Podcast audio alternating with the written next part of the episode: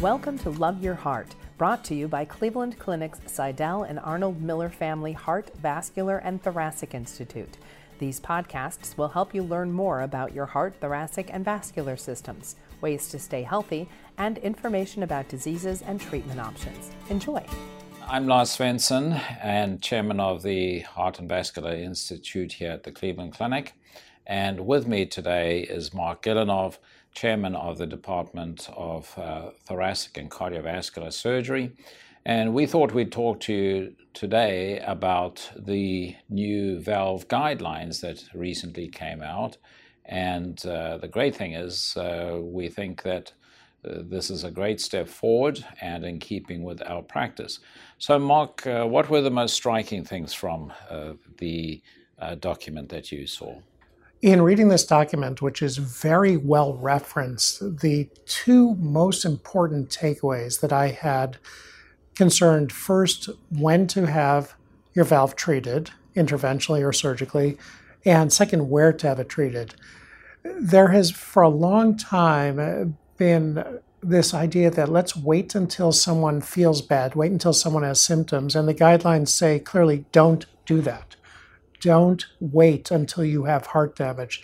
If your valve is severely dysfunctional, get it fixed soon. Because the valve is broken, it's not going to fix itself, and it's going to cause heart damage. So that's the when, early. Second is where. Valve surgery and valve interventions are areas of expertise. You need to go to a person, to a doctor, and to a center that is a center of excellence to get the best outcome. It's like everything else in life. Practice makes perfect or close to perfect.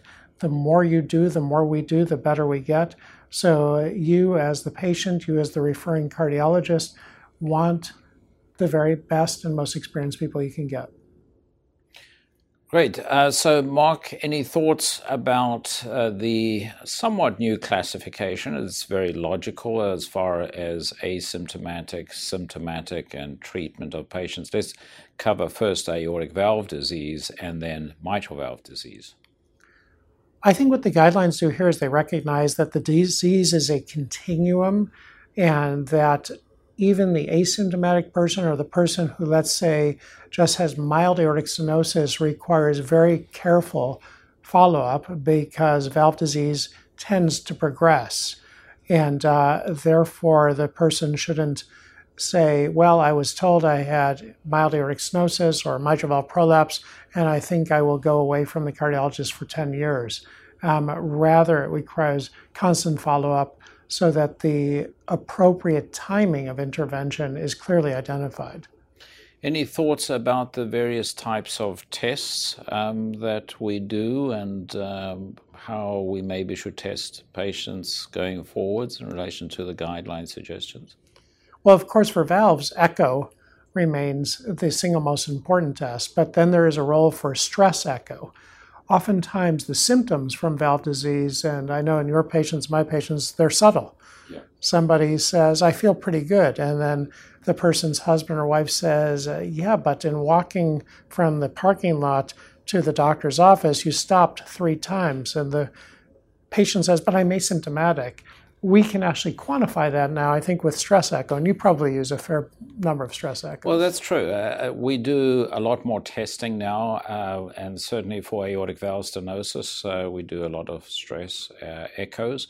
And the new guidelines introduced the idea that in asymptomatic patients, for example, a velocity of more than five meters per second as a consideration for surgery.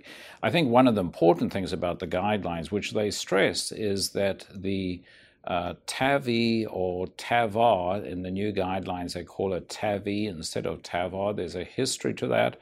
Uh, when I met with C M S, uh, C M S uh, suggested we call it aortic valve replacement to get better funding.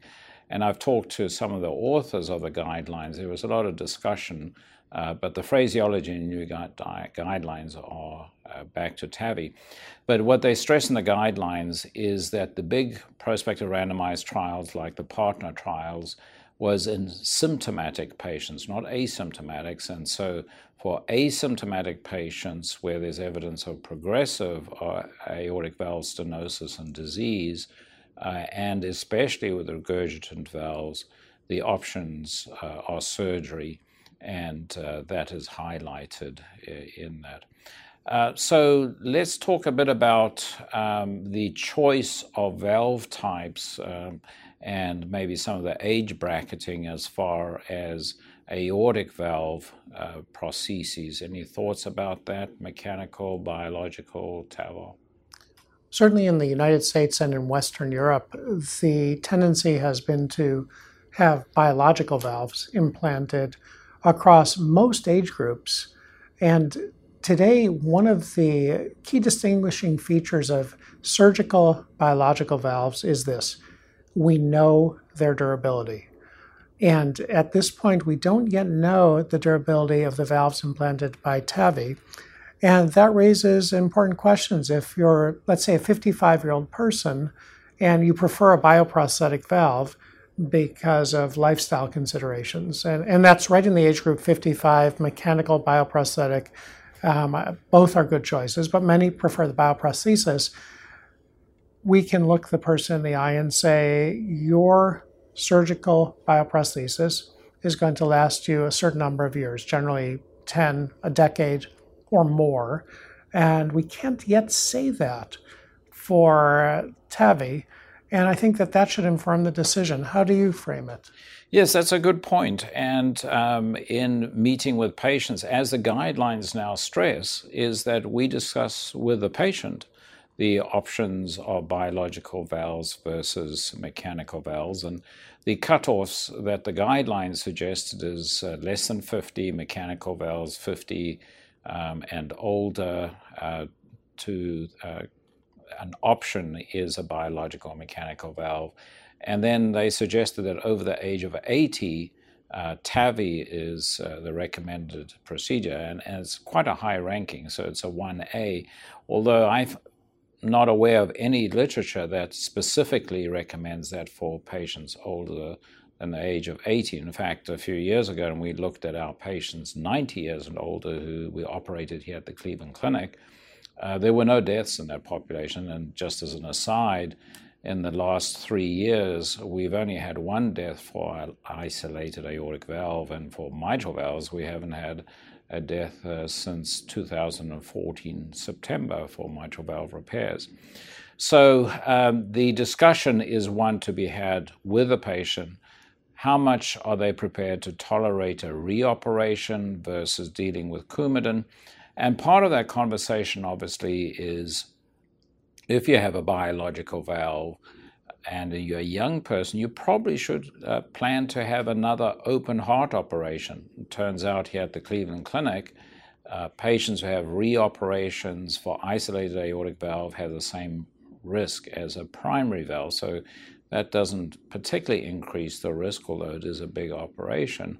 And then the third procedure would plan to be a uh, TAVI or T A V R in that replacement valve. So I often tell patients, depending on their age, let's say if they're fifty and they're planning to use a biological valve, and that's what they'd like, uh, that they should plan to have the next operation as an open heart, and then after that consider T A V R.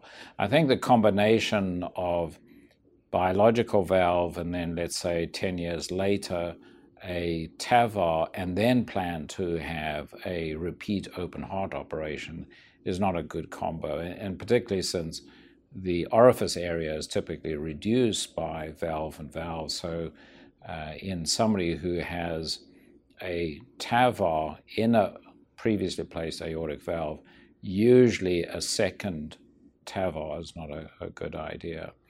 Let's talk a bit about the, the mitral valve. Uh, what struck you as new? Obviously, operating much earlier is something that we've emphasized a lot. In addition to operating earlier, there is the clear recommendation for valve repair in degenerative mitral valve disease. And there is a bar set at ninety-five percent repair rate with mortality less than one percent for an asymptomatic person with degenerative disease or prolapse. And as Doctor Svensson said, um, here at the Cleveland Clinic, for isolated mitral valve repair in a patient with degenerative disease, our operative mortality is less than one in a thousand. So our, our real goal is zero, and we're very close. Our repair rate for isolated degenerative disease exceeds ninety-nine percent.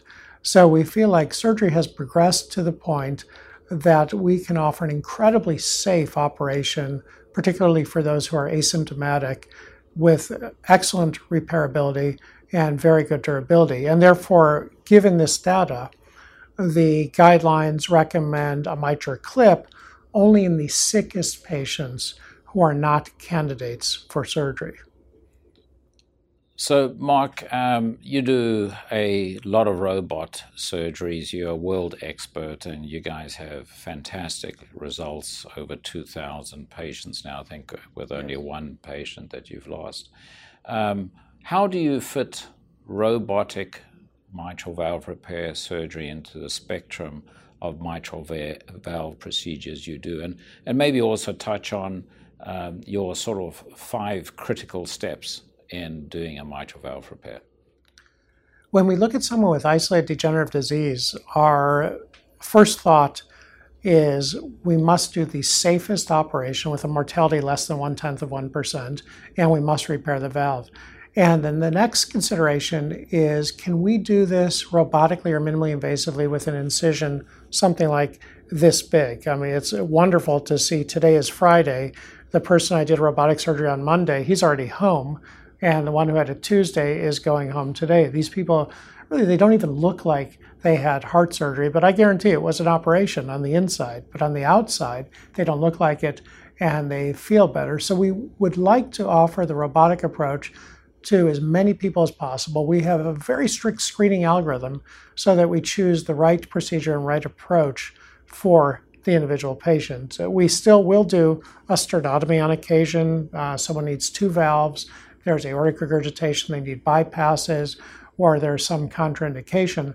But we begin with the idea, safe repair done minimally invasively. Those are our goals for everyone who comes with isolated degenerative disease. Then as to uh, what Doctor Svensson was touching on is how to repair the valve.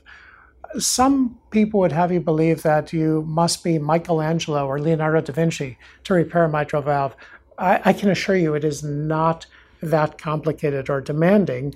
Um, starting with Toby Cosgrove years ago, we've developed a systematic approach that, honest to goodness, works in almost all patients. For posterior leaflet prolapse, we either use artificial cords or do a resection. If somebody has posterior leaflet prolapse and they have a high risk of systolic anterior motion and left ventricular outflow tract obstruction, or SAM, we do a resection with a sliding repair. So we've got resection, resection with sliding repair, artificial cords. Those are three maneuvers. A fourth maneuver, if there is prolapse at a commissure, at one extreme end of the valve, close the commissure. That's the fourth maneuver. Fifth maneuver, put in annuloplasty band or ring. With those five maneuvers, you can repair ninety-five percent of the valves. And this is what we teach our trainees who come here from around the world to learn the principles of mitral valve repair. You only really need to know how to do five things to get almost all the valves repaired. So uh, there was a brief section in the guidelines about managing the aorta, in particular with bicuspid valves. And that is a result because of in the two thousand, uh, well, the twenty ten guidelines on thoracic aortic disease, we had a recommendation to operate at five centimeters to five point zero centimeters in bicuspid valves, and an algorithm uh, as far as a cross-sectional area and ratio to height for indication for surgery.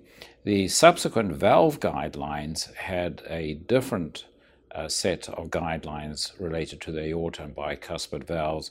There was then a a statement put out by us and the A C C, that is, and A H A, reconciling those, and the most recent guidelines basically uh, mirror the most recent joint statement, namely that in centers of excellence, surgery should be considered in asymptomatic enlarged aortas from five to five point five uh, centimeters, depending on risk and taking into account uh, also what we do, the patient's height.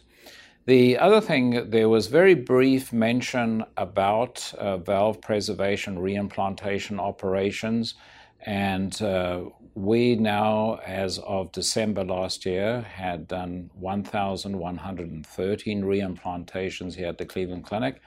And the wonderful thing is the results are very good and very similar to that of mitral valve repair. So ninety-seven percent freedom from reoperation ten years after surgery, which is really excellent results when you consider that young people with leaking valves can have the valve repaired and reimplanted, and they don't have to be on Coumadin, uh, and they don't have to have a mechanical valve, they don't have, a, have to have a biological valve that will fail, but they really have excellent long-term results. And uh, a more recent uh, look at our two hundred fourteen patients with Marfans or connective tissue disorders, there were no deaths, and the results look very similar to the general population, which is uh, very reassuring.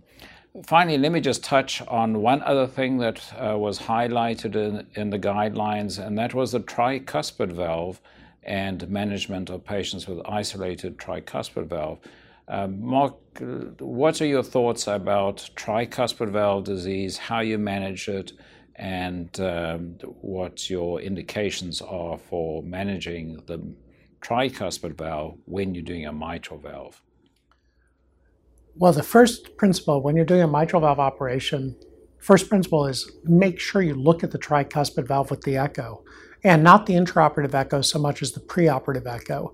If on the preoperative echo there is moderately severe or severe tricuspid regurgitation, for sure address the tricuspid valve at the time of mitral valve surgery, and almost always, almost always that tricuspid valve can be repaired.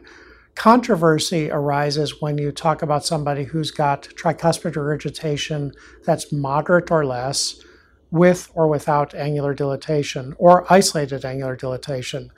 We don't yet know whether we should treat those tricuspid valves or not, um, but I think if there is pulmonary hypertension or right ventricular dysfunction and the tricuspid valve has moderate regurgitation or angular dilatation, you should treat it. For um, isolated severe tricuspid regurgitation, surgery can be complicated. Sometimes that is caused by pacemaker or defibrillator leads traversing the valve. Sometimes it's caused by severe right ventricular dysfunction. And uh, I think surgery is indicated, but there you really need a center of excellence, because the tricuspid valve in these sorts of patients can be tricky to repair, and also management of the right ventricle can be challenging. Let me just uh, briefly summarize also where we are with TAVR or TAVI.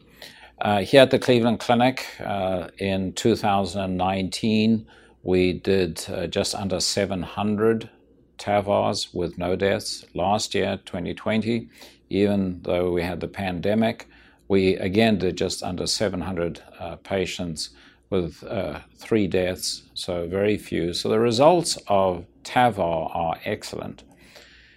The concern is the longer-term durability, and we have some data showing that the durability may not be as good as Marc emphasized as compared to open aortic valve replacements. And in a paper that we wrote that was published in the New England Journal of Medicine of December, uh, now a year and a bit ago, there was evidence that the stroke risk and the risk of death was catching up. In fact, it had increased more than the open valve replacements. And the guidelines rightly say that until we have better long-term durability, one should be cautious in younger patients.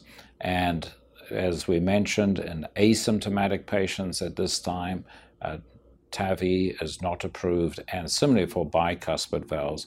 Uh, and there are some concerns with TAVI and bicuspid valves and of evidence of a higher stroke risk, and that's not surprising given the lot of calcium that's found in bicuspid valves. So thank you very much for listening to us, and just some quick sound bites on our interpretation of the guidelines. I think on the whole, the guidelines were very balanced. uh, perhaps on the conservative side, but rightly so. The science needs to be confirmed before it's implemented in guidelines.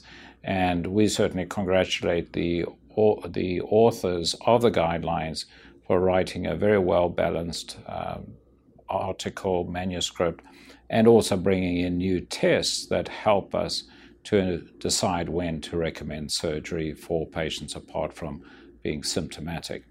Thank you very much. Thank you for listening. We hope you enjoyed the podcast. We welcome your comments and feedback. Please contact us at heart at c c f dot org. Like what you heard? Subscribe wherever you get your podcasts, or listen at cleveland clinic dot org slash love your heart podcast.